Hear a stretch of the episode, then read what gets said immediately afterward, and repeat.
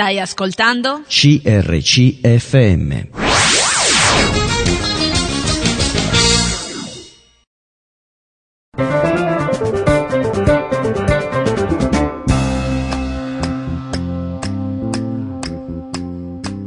Bibbia e dintorni.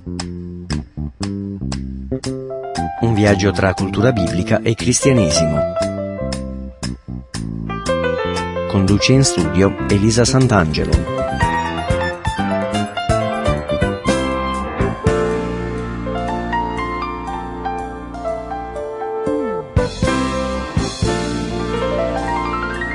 Una buona giornata a tutti, buon martedì, grazie di essere con noi a Bibbia e dintorni. Oggi torneremo ad affrontare un argomento che abbiamo già trattato parecchie volte ma ehm, lo rifaremo, cominceremo di nuovo a trattarlo e si tratta ehm, della riforma eh, di Martin Lutero, la riforma cosiddetta la riforma protestante. Eh, Martin, faccio un breve riassunto di quello che abbiamo visto in tutte le nostre trasmissioni precedenti. Martin Lutero era un monaco tedesco che nella prima metà del XVI secolo, a cavallo tra il Medioevo e l'età moderna, mise in moto un grande processo religioso e culturale che poi appunto fu chiamato riforma protestante. Nel giro di circa 50 anni, dal 1517, anno in cui affisse alla porta della chiesa di Wittenberg le, celebre, le celebri 95 tesi, al 1563, anno poi di chiusura del Concilio di Trento, Lutero cambiò il volto religioso dell'Europa e in prospettiva anche di tutto l'Occidente cristiano.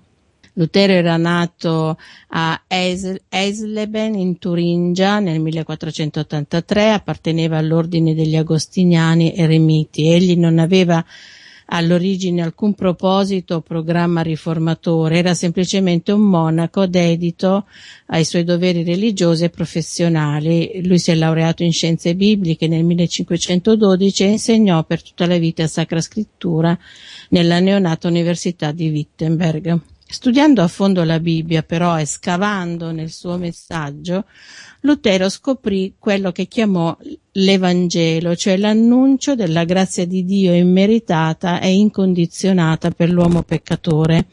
Dio è giusto, dice la Bibbia, non nel senso che fa giustizia, cioè premia i buoni e punisce i cattivi, ma nel senso che dà la giustizia a chi non ce l'ha, rende giusti, cioè i peccatori, per poter fare misericordia a tutti. Questo messaggio, se molto semplice, liberò tante coscienze tormentate dall'idea del loro peccato e inquiete circa il loro destino eterno. Alla Chiesa del Tempo il discorso di Lutero non piacque, soprattutto per due ragioni. La prima è che liberando le coscienze dal peso del peccato grazie al perdono divino gratuito per sola fede, Lutero sottraeva i credenti al controllo esercitato dall'istituzione ecclesiastica attraverso il confessionale la seconda è che con la dottrina del sacerdozio universale dei credenti, Lutero emancipava i laici dalla subordinazione al clero e li rendeva protagonisti della vita cristiana nella dimensione pubblica. Infatti una delle opere più importanti di Lutero che divenne manifesto programmatico un po' dell'intera riforma intitolata appunto La libertà del cristiano. Lutero fu scomunicato come eretico dalla Chiesa di Roma nel gennaio del 1521 e poco dopo, avendo rifiutato di ritrattare davanti al Parlamento imperiale la cosiddetta dieta di Worms, fu messo al bando dall'impero di Carlo V. La scomunica e il bando furono il primo passo decisivo verso la rottura dell'unità della Chiesa d'Occidente, ma ehm, non poterono impedire alla riforma di farsi strada tanto tra il popolo quanto fra i teologi e uomini di governo e di affermarsi in quasi tutti i paesi d'Europa.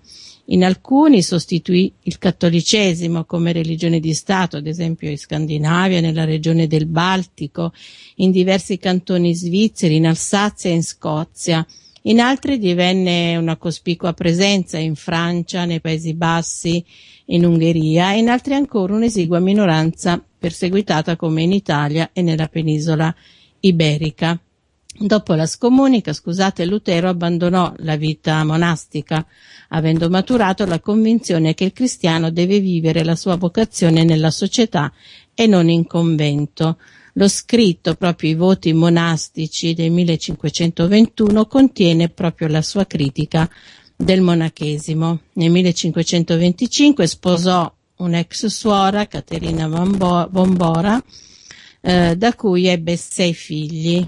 E insomma, poi la vita di Lutero si svolse da allora lungo tre direttrici, l'insegnamento universitario, l'attività pastorale, l'elaborazione eh, teologica.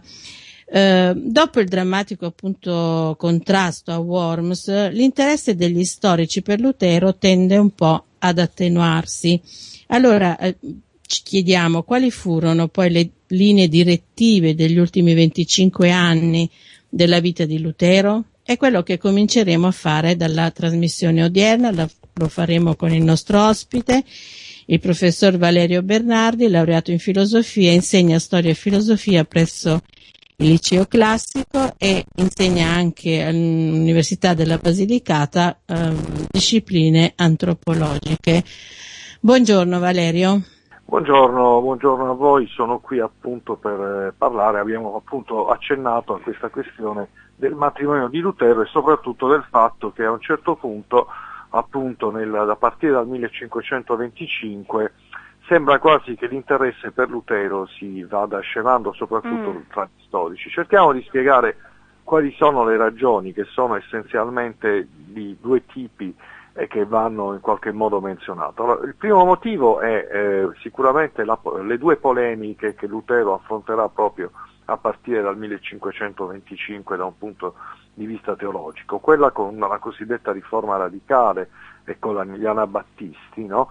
che in mm. qualche, gli anabattisti, ma in particolare nel caso suo con Thomas Münzer, eh, che porterà poi in Germania la rivolta della guerra dei contadini e a Lutero eh, che dirà appunto di reprimere tale rivolta. E questa è la prima uh, polemica. La seconda polemica sicuramente importante che Lutero affronta proprio nel 1525, in realtà era iniziato l'anno prima, è il fatto che eh, ha una rottura con quello che era stato forse in parte l'ispiratore di alcune delle cose mm. che Lutero aveva detto, che era Erasmo da Rotterdam. Tutto questo avviene quando oh, Erasmo scrive appunto il suo trattato sul libero arbitrio e. Lutero proprio nel 1525 risponde con il de servo arbitrio. Ecco, c'è sono... il, famoso, il famoso detto Erasmo depose l'uovo e Lutero lo fece schiudere, no? E lo fece schiudere, sì. E apparentemente, perché noi sappiamo, no, ricordiamo a tutti che eh, Erasmo non diventerà mai ufficialmente protestante, no? questo mm,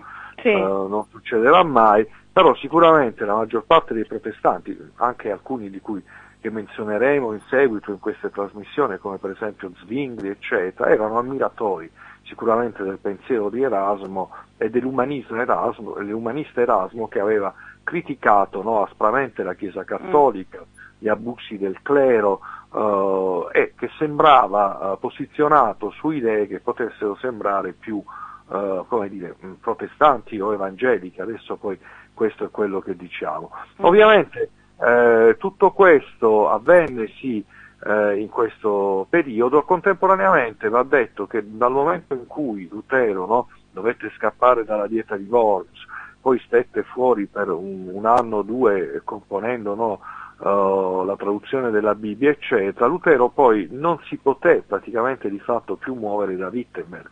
Quindi mm. nei vari colloqui no, che il protestantesimo ebbe uh, in questo periodo, uh, fra tutti appunto quello, ciò che successe nel 1530 nella dieta d'Augusta, Lutero non è più protagonista, anche se chiaramente eh, Melantone, che sarà il protagonista della dieta eh, di Augusta, era chiaramente ispirato da Lutero. Allora, mm. sono queste le motivazioni che talvolta fanno, come dire, pendere gli storici a interessarsi della prima mm. fase del pensiero, ma ha anche detto, eh, e questo va eh, assolutamente affermato, che la parte più originale del pensiero di Lutero è nella prima parte, cioè nella seconda parte diciamo Lutero non fa nient'altro che consolidare di fatto ciò che era già stato affermato nelle opere degli anni venti. Mm. Allora eh, il Lutero successivo, no, che in qualche modo apporta con sé qualche ombra, noi adesso abbiamo accennato alle ombre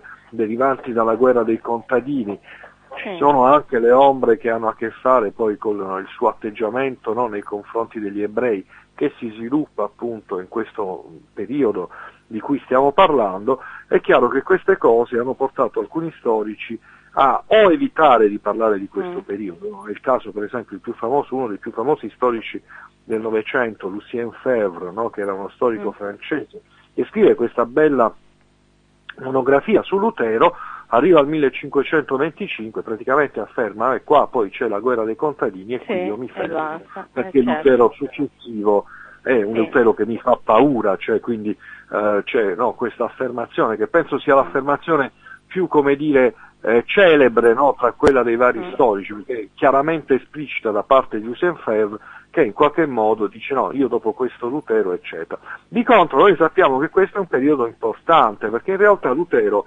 sviluppa uh, due cose fondamentali.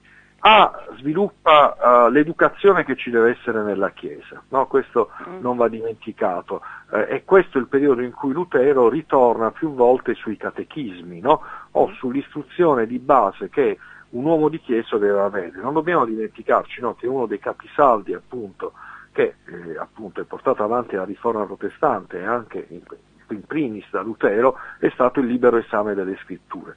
Lutero si rende conto che per avere il libero esame delle scritture ogni credente, se uno crede realmente nel sacerdozio universale dei credenti, deve assolutamente avere una sua istruzione no?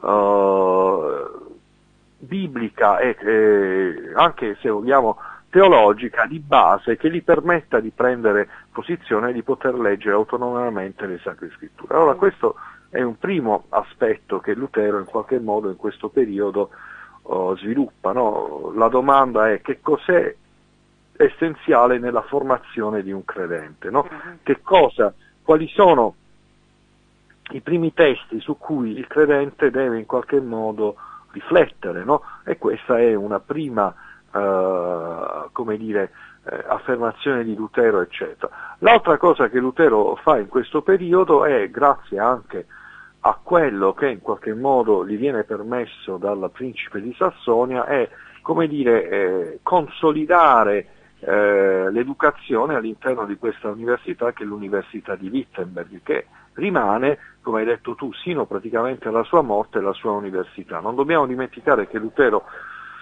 a questo punto, no, dopo il 1525, quando si sposa con Catherine von Bohr, inizia anche un'operazione, come dire, non solo di insegnamento delle sacre scritture, eccetera, ma di vero e proprio tutoraggio uh, degli studenti. No? Se uno visita Wittenberg la casa di Lutero, scoprirò che la casa di Lutero, che in realtà è eh, un, un, enorme palazzo, un palazzo abbastanza grande, che era quello che corrispondeva precedentemente al monastero degli Agostiniani, diventa, come dire, eh, la casa in cui vengono oh, per certi versi a, a, a, risiedere anche degli studenti, no?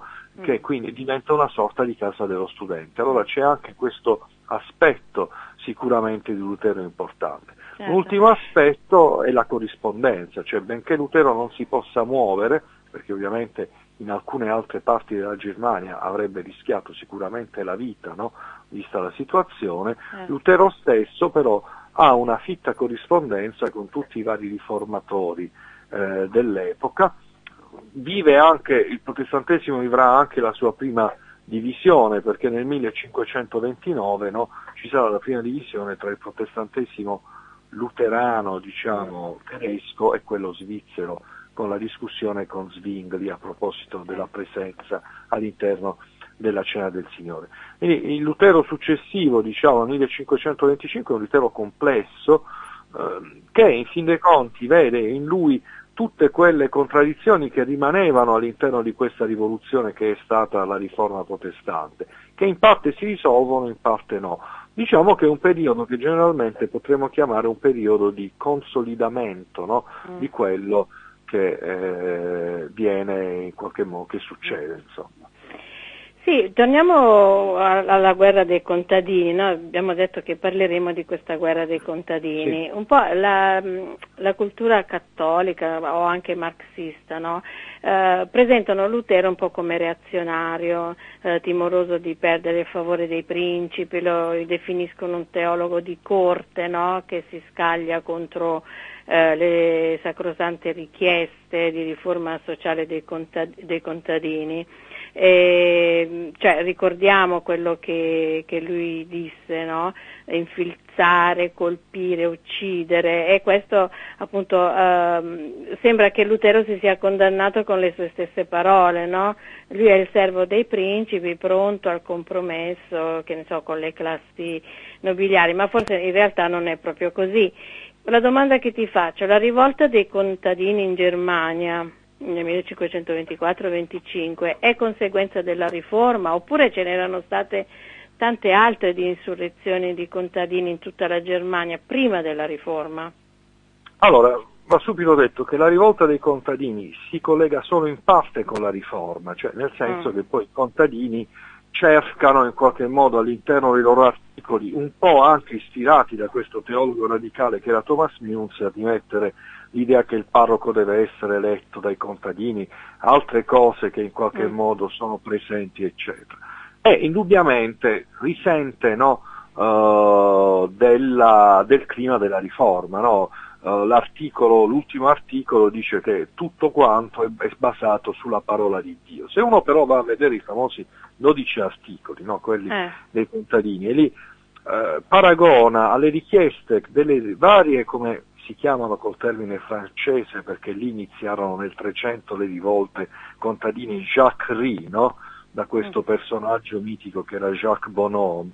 In realtà la rivolta dei contadini è una rivolta antifeudale, tipica mm. in qualche modo della, uh, del periodo in cui si chiedeva una diminuzione della corvée in uno Stato sicuramente c'è in uno Stato, in una serie di Stati, perché la Germania appunto non era uno Stato, dove sicuramente le corvée e tutta una serie di ingiustizie nei confronti dei contadini erano piuttosto ampie, in un momento in cui la Germania diciamo, eh, stava comunque rifiorendo da un punto di vista economico, quindi i contadini avrebbero voluto, come dire, partecipare o condividere questa base economica.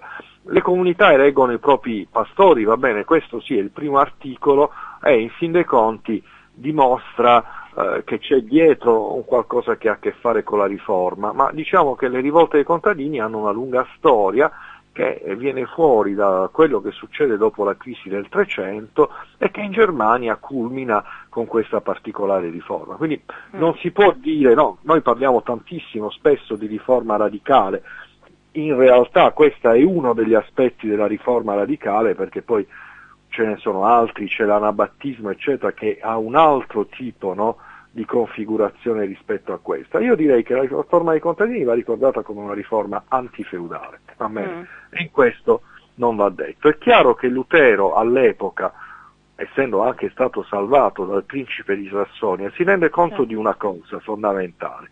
Ora che si è formata una chiesa tedesca, l'unica possibilità per cui questa chiesa possa sopravvivere è un'alleanza, come si direbbe, tra trono e altare, ovvero c'è la possibilità che gli stessi principi appoggino no, eh, con forza questa Chiesa. Il rischio di avere una riforma troppo radicale per Lutero, come quella che volevano i contadini, no, mm. in qualche modo è il rischio di far saltare la riforma.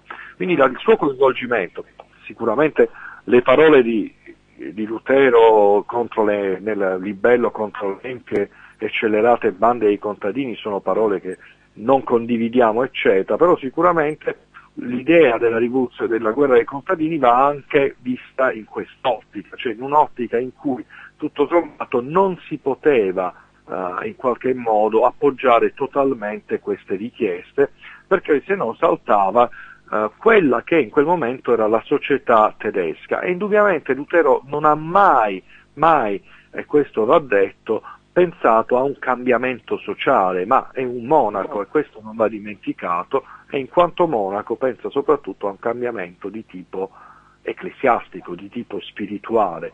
Eh, lui non era interessato alle lotte sociali, del resto lo aveva già fatto vedere un paio di anni prima quando era intervenuto nei confronti di Andrea Carlo Stadio, no? sì. a Wittenberg stesso, sì. dove lui, fin dei conti, riteneva che le, alcune delle richieste di Carlo Stadio fossero sin troppo radicali in un cambiamento che doveva avvenire con una certa gradualità. Allora probabilmente c'è questo. Posso comprendere, no?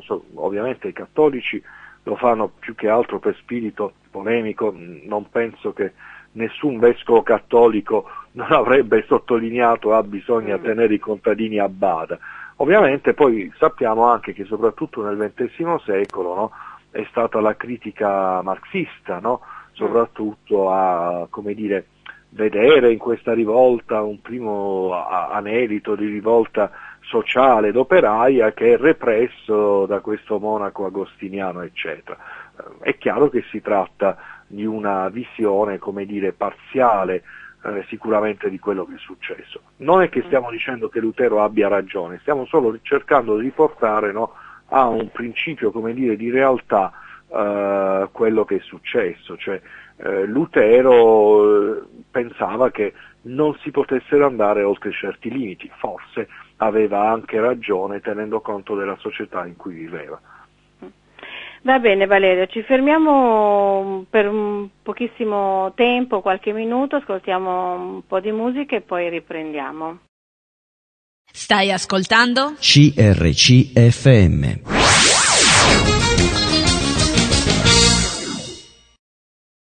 Allora, eh, stiamo parlando della, di Lutero, mh, del protagonista della riforma protestante, ne stiamo parlando nella, della seconda parte insomma, della sua vita dal 1525 in poi, 1525 che segna quella che è stata la rivolta diciamo, la, dei contadini. Eh, la guerra dei contadini. Um, abbiamo detto che eh, può, possiamo forse dire in un certo qual modo che ehm, questa rivolta dei contadini è, um, non è una conseguenza diretta della riforma, ma si sono ispirati ai principi della, della riforma. E questo insegnamento diciamo, teologico così, di Lutero suscitò grandi speranze nei cuori, nelle menti degli uomini, alimentando anche um, un più profondo e vivo scontento per la loro sorte. Eh, la causa dei contadini era giusta, le loro richieste moderate, diciamo eque, ma rivendicavano il carattere evangelico eh, cristiano della loro lotta politico-sociale, volevano insomma tut- ad ogni costo identificare la causa religiosa di Lutero con la loro causa sociale ed economica. Per questo non, um, Lutero non poteva accettarlo, non perché eh, pensava non fosse giusta questa rivolta, ma proprio per chiari e radicati principi teologici. Ecco, ne stiamo parlando con il nostro ospito, ospite Valerio Bernardi. Valerio. Sì, appunto. Diciamo che il tragico errore dei contadini fu di fare proprio la fanatica, se così possiamo chiamare, e violenta predicazione apocalittica da, di Thomas Müller. Beh, io direi che in realtà probabilmente, io adesso ovviamente noi sappiamo che Münzer aveva una predicazione estremamente radicale, poi non piacque neanche a mm. Lutero in cui ci fu un confronto piuttosto serrato ma ritengo anche che molto all'interno, alcune delle richieste dei contadini, voglio dire, sono richieste legittime, assolutamente, su mm. questo non si può dire altro, però probabilmente c'è una radicalità e anche un tentativo no, di rovesciare una società che comunque era strutturata in una certa maniera che ha fatto sì che Lutero appunto non accettasse questo, come non accettava, e questo va detto, anche questa idea uh, di totale democratizzazione, no? come in fin dei conti era presente uh, del, dei ministri di culto, no? questa idea appunto che sarebbe stata la comunità no? a eleggere i ministri di culto mm. all'interno della Chiesa luterana tutto sommato non è mai passata e allo stesso tempo si riteneva in fin dei conti che questa cosa potesse essere dannosa anche in una Chiesa che in realtà ancora non era forte, molto formata. Ora noi dobbiamo anche tenere conto, la riforma è iniziata, abbiamo detto più volte, nel 1517, noi poi questa settimana ci troviamo no, proprio nella settimana della riforma, no, perché sì. il 31 ottobre è appunto il giorno che si dice Lutero abbia affisso le 95 tesi. Nel 1525 sono passati di fatto solo otto anni da questo inizio. In realtà la divisione vera e propria è arrivata nel 1521, quindi mm. sono passati solo quattro anni. Si tratta di una chiesa molto giovane che ha bisogno di una stabilizzazione e probabilmente Lutero pensa che le idee sin troppo radicali di Münzer, no? di questa democratizzazione e anche di questo affidamento sin troppo forte allo spirito, no? era anche un'altra cosa che Lutero rimproverava, dicendo che Münzer talvolta sembrava andare al di là del sola scrittura, no? mm, mm. Uh, riteneva queste cose sicuramente pericolose e probabilmente le riteneva proprio sbagliate, perché poi questo è quello che eh, talvolta va detto insomma, rispetto a Lutero. Allora, queste cose probabilmente hanno fatto sì che Lutero, in fin dei conti, avesse, come dire, eh, fatto sì che non ci fosse un'adesione a questa rivoluzione. Poi l'abbiamo detto, è indubbio che c'è un'alleanza con uh, l'altare, con, tra trono e altare, come diremmo, mm. con un termine storico, perché Lutero sapeva che in quel momento aveva bisogno dell'appoggio, come dire, del, uh, dei principi, di coloro che in qualche modo avevano aderito a questa cosa. Ecco, ecco, noi sappiamo che questo Thomas Münzer, che è un ex monaco, ehm, era stato raccomandato no? da Lutero come pastore. Però sì, poi. Eh, Münzer in un certo senso si era un po' allontanato da quello che era il pensiero di Lutero, lui diceva di avere ehm, contatti segreti con Dio, di ricevere rivelazioni soprannaturali, che la, la rivelazione di Dio non era completa, non era chiusa, no?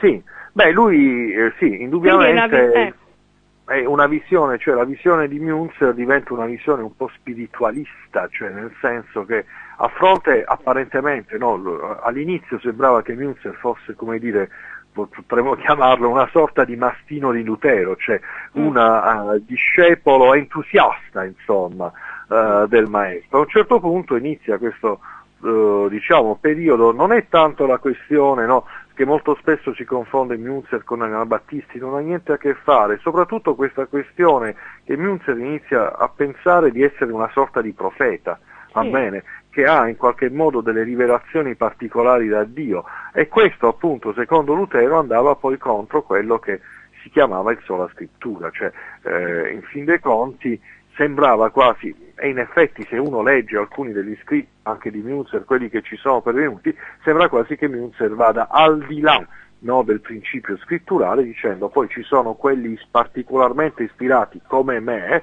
perché poi era lui certo. eccetera, che in qualche modo devono essere ascoltati più di quanto possa essere ascoltato Lutero e la scrittura. Quindi mm. questo è sicuramente uh, il rimprovero no, principale che viene fatto a Münzer uh, da parte di Lutero, un Lutero che lo aveva voluto pastore, perché mm. aveva studiato inizialmente con lui, era stato uh, un allievo anche abbastanza promettente a quanto pare, e che poi invece ha questa svolta, va bene, come dire, eh, spiritualista eh, che Lutero di fatto non accetta. Ecco, questo è quello che succede praticamente eh, con Thomas Münzer. Poi è chiaro che le letture di Münzer sono state le più suggestive, nel senso che, che so, c'è stato il filosofo Ernst Bloch che l'ha visto come un teologo della rivoluzione, no? c'è sì. questo famoso libro appunto di Bloch, che poi è la famosa interpretazione marxista no? uh, di Münzer, Sicuramente Münzer aveva a che fare con questa società che in qualche modo si doveva, eh, come dire, eh, secondo lui anche la società si doveva emancipare, emancipare cioè aveva una visione come dire, di un regno dei cieli che si doveva attuare anche in terra e questo lo divideva, lo divideva profondamente da quella che poteva essere la visione di Martin Lutero. Ecco.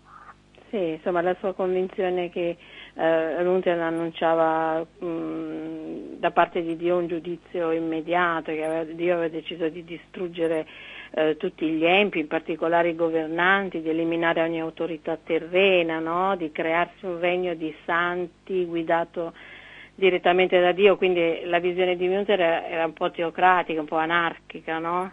Sì, diciamo che era un, un teologo sì, che andava verso l'anarchia, la, la, una, anche verso una teocrazia spirituale, cioè eh, veniva meno quella famosa dottrina delle due spade, della divisione tra sì. potere secolare e potere politico che invece Lutero manteneva fermo, cioè l'idea mm. che erano due poteri diversi con funzioni assolutamente diverse. Ecco, mm. Münzer in questo andava un po' oltre sicuramente Lutero. No? Le due spade si riunivano in una specie di teocrazia che poi non si capiva bene da chi doveva essere comandata. Certo. Ecco, poi la proposta politica rimaneva una proposta molto embrionale mm. e molto debole da questo punto di vista. Ecco. Mm.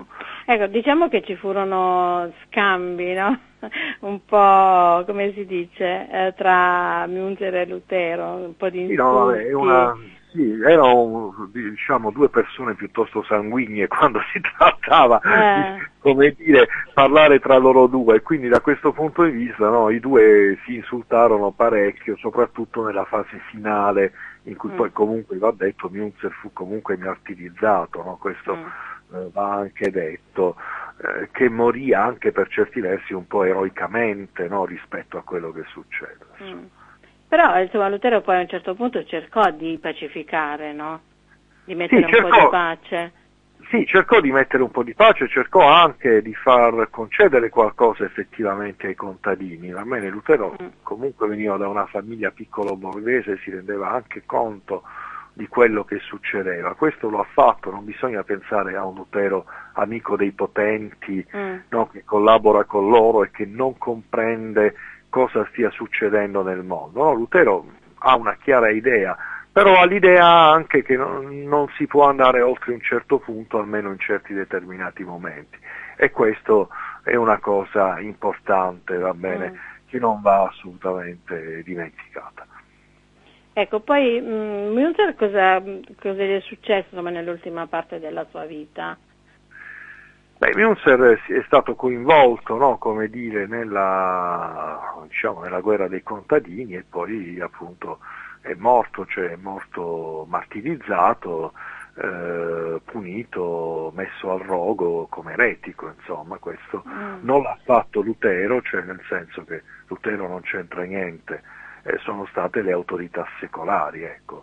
Probabilmente Lutero avrebbe pensato ad altro, ecco, su questo va detto che Lutero non ha nessuna colpa va bene, sulla, come dire, l'assassinio o la morte di Thomas Münzer. Mm. Va bene, mm, possiamo aggiungere ancora qualcosa prima di fermarci ancora una volta per ascoltare ancora un po' di musica?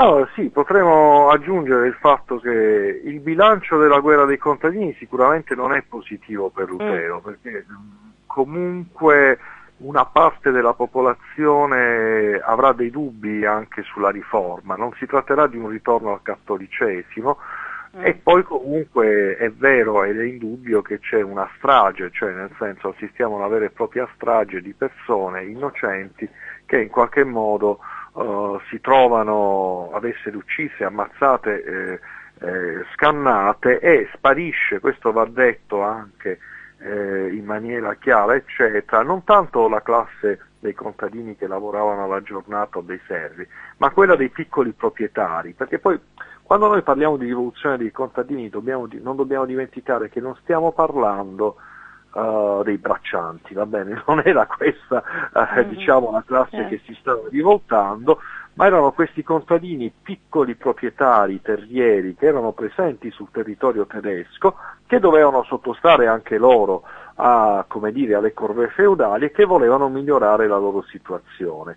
E allora questa classe di contadini sicuramente, che poteva essere molto più dinamica rispetto ad altre classi, rimane eh, praticamente schiacciata da questa rivolta e mm. questo forse da un punto di vista economico all'epoca non ha giovato alla Germania perché poteva mm. essere un ceto uh, una classe insomma certo. più dinamica di quello certo. che era presente. Queste ecco, ric- sono le conseguenze sì. della rivolta.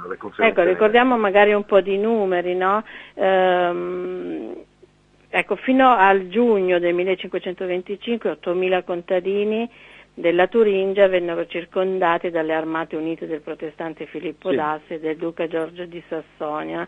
Questi um, fecero, diedero un ultimatum a questi contadini, contadini ehm, che insomma il massacro dove, poteva essere fermato se eh, fosse consegnato loro il falso profeta Munzer. No? I contadini poi rifiutarono, cominciò il massacro e in, pochi, in poco tempo 5.000 ribelli furono trucidati nei campi, nelle strade, 300 furono decapitati, e però eh, si ricordano anche che in altre parti circa 18.000 erano caduti la settimana prima e in tutta la Germania quasi 100.000 uomini persero sì. la vita. E questa è la, la, cosa tremenda, cioè sono soprattutto eh. i numeri, no? noi stimiamo, ovviamente si tratta di una stima, certo. che ci siano stati circa, ci siano stati in totale 300.000 contadini che si siano rivoltati almeno mm. e che di questi un terzo sia stato ucciso. Sì in questa rivolta. Teniamo conto che eh, questo significava che c'era un malcontento sociale molto diffuso perché se si rivoltano 300.000 mm. persone, stiamo parlando del Medioevo, è un numero altissimo, va bene, certo. e allo stesso tempo eh, l'uccisione di 100.000 contadini ha di fatto come dire, dimezzato o mm. decimato oh, un ceto sociale che comunque aveva una sua importanza in Germania. Mm. Allora, questi numeri sicuramente sono numeri che non vanno assolutamente dimenticati, ecco, sono numeri che vanno uh, ricordati e che sicuramente in parte, ma veramente in parte Lutero ha un po' sulla coscienza per aver comunque no, do, questa battaglia di Frankenhausen dove tutto sommato uh, Thomas Munzer poi viene eh, torturato, no, preso, uh, torturato e poi appunto ucciso, sì. no? Per cui muore in questa maniera, eh, è una battaglia tragica sicuramente per eh, i contadini, ma anche per la Germania in genere. Va bene Valeria, ci fermiamo ancora una volta, ci sentiamo subito dopo. Stai ascoltando? CRCFM.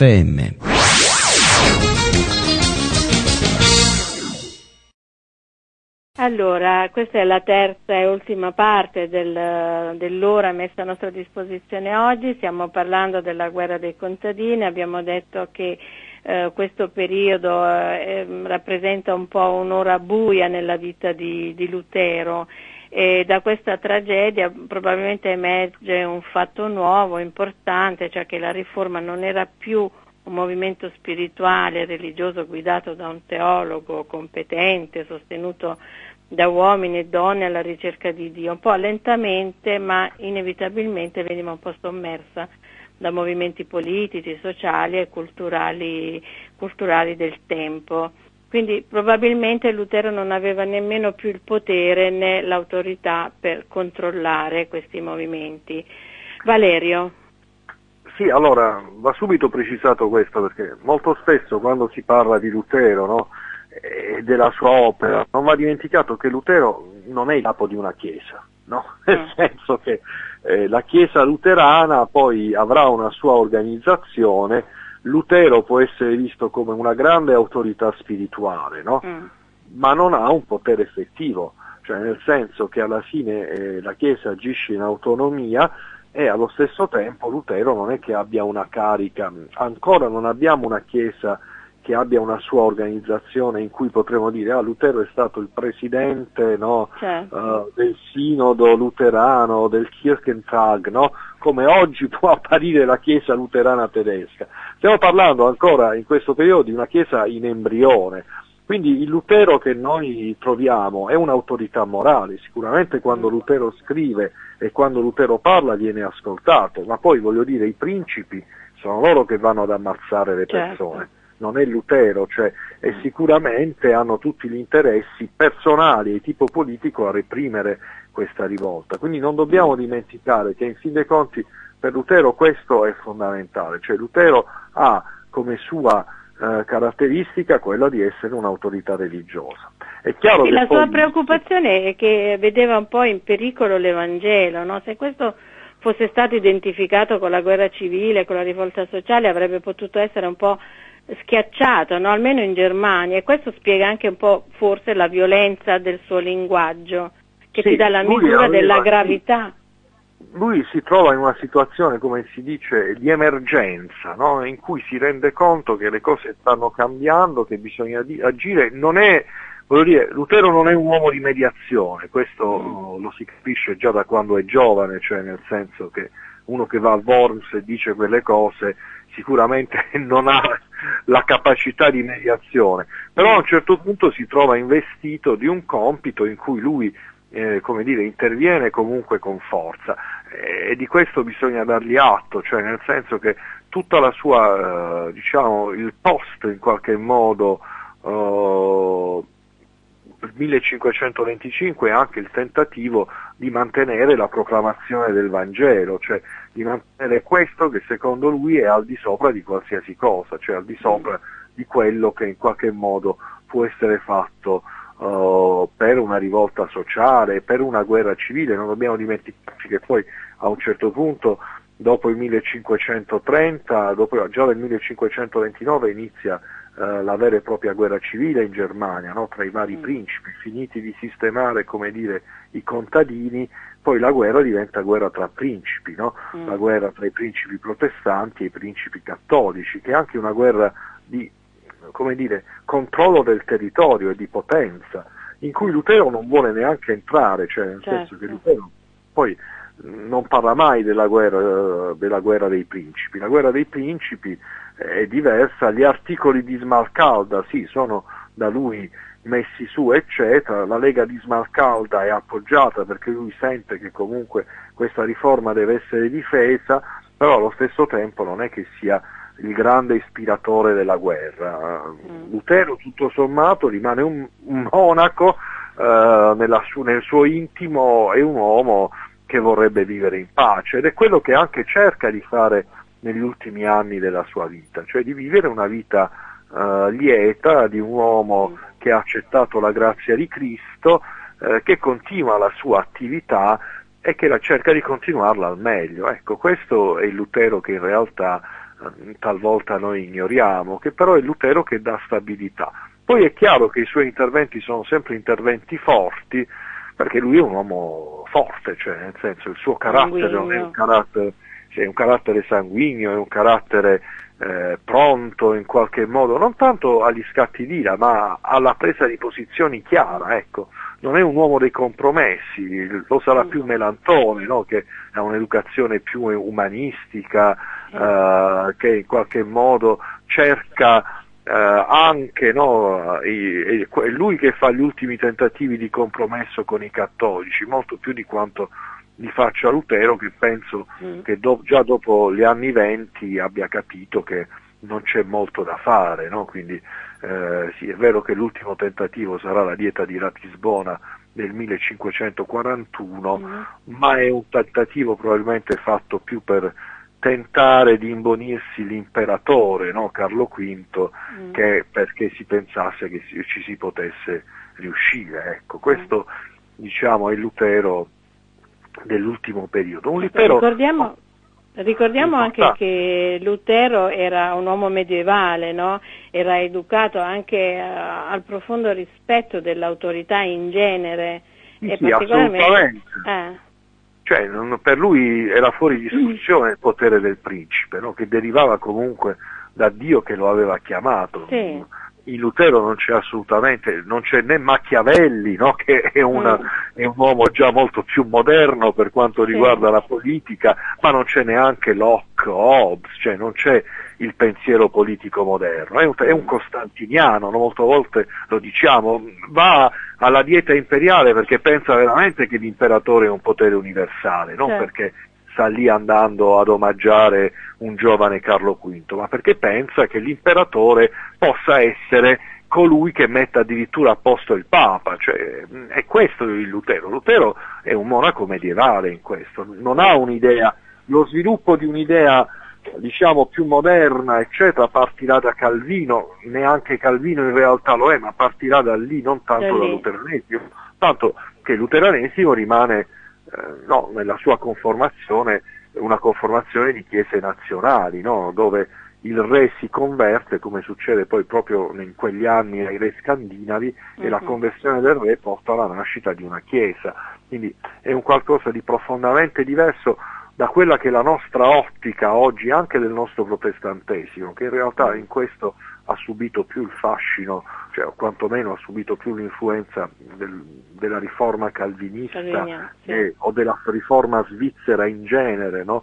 per quanto riguarda la gestione del potere politico e anche in parte dell'anabattismo, che è contro, no? perché noi oscilliamo oggi verso questo. Lutero è un uomo medievale, Lutero pensa che il principe di Sassonia è il principe di Sassonia. Sì, ricordiamo insomma lo studio che lui fece del, um, del capitolo 13 della lettera ai Romani, dove, appunto, sì. eh, l'unica eccezione eh, era il caso in cui l'autorità pretendesse di esercitare il suo potere oltre i suoi limiti, penetrando certo. poi anche nella sfera spirituale, no?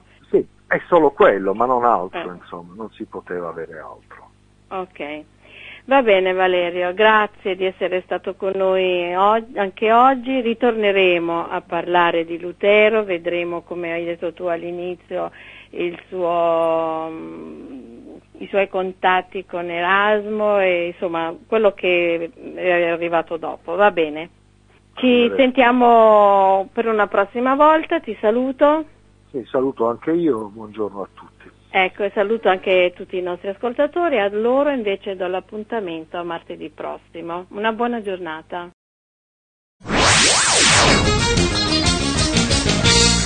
Hai appena ascoltato un programma prodotto da crc.fm. Se hai apprezzato quello che hai ascoltato, considera di sostenere il tuo programma preferito. Visita il sito www.crc.fm e ricorda, il tuo sostegno è prezioso.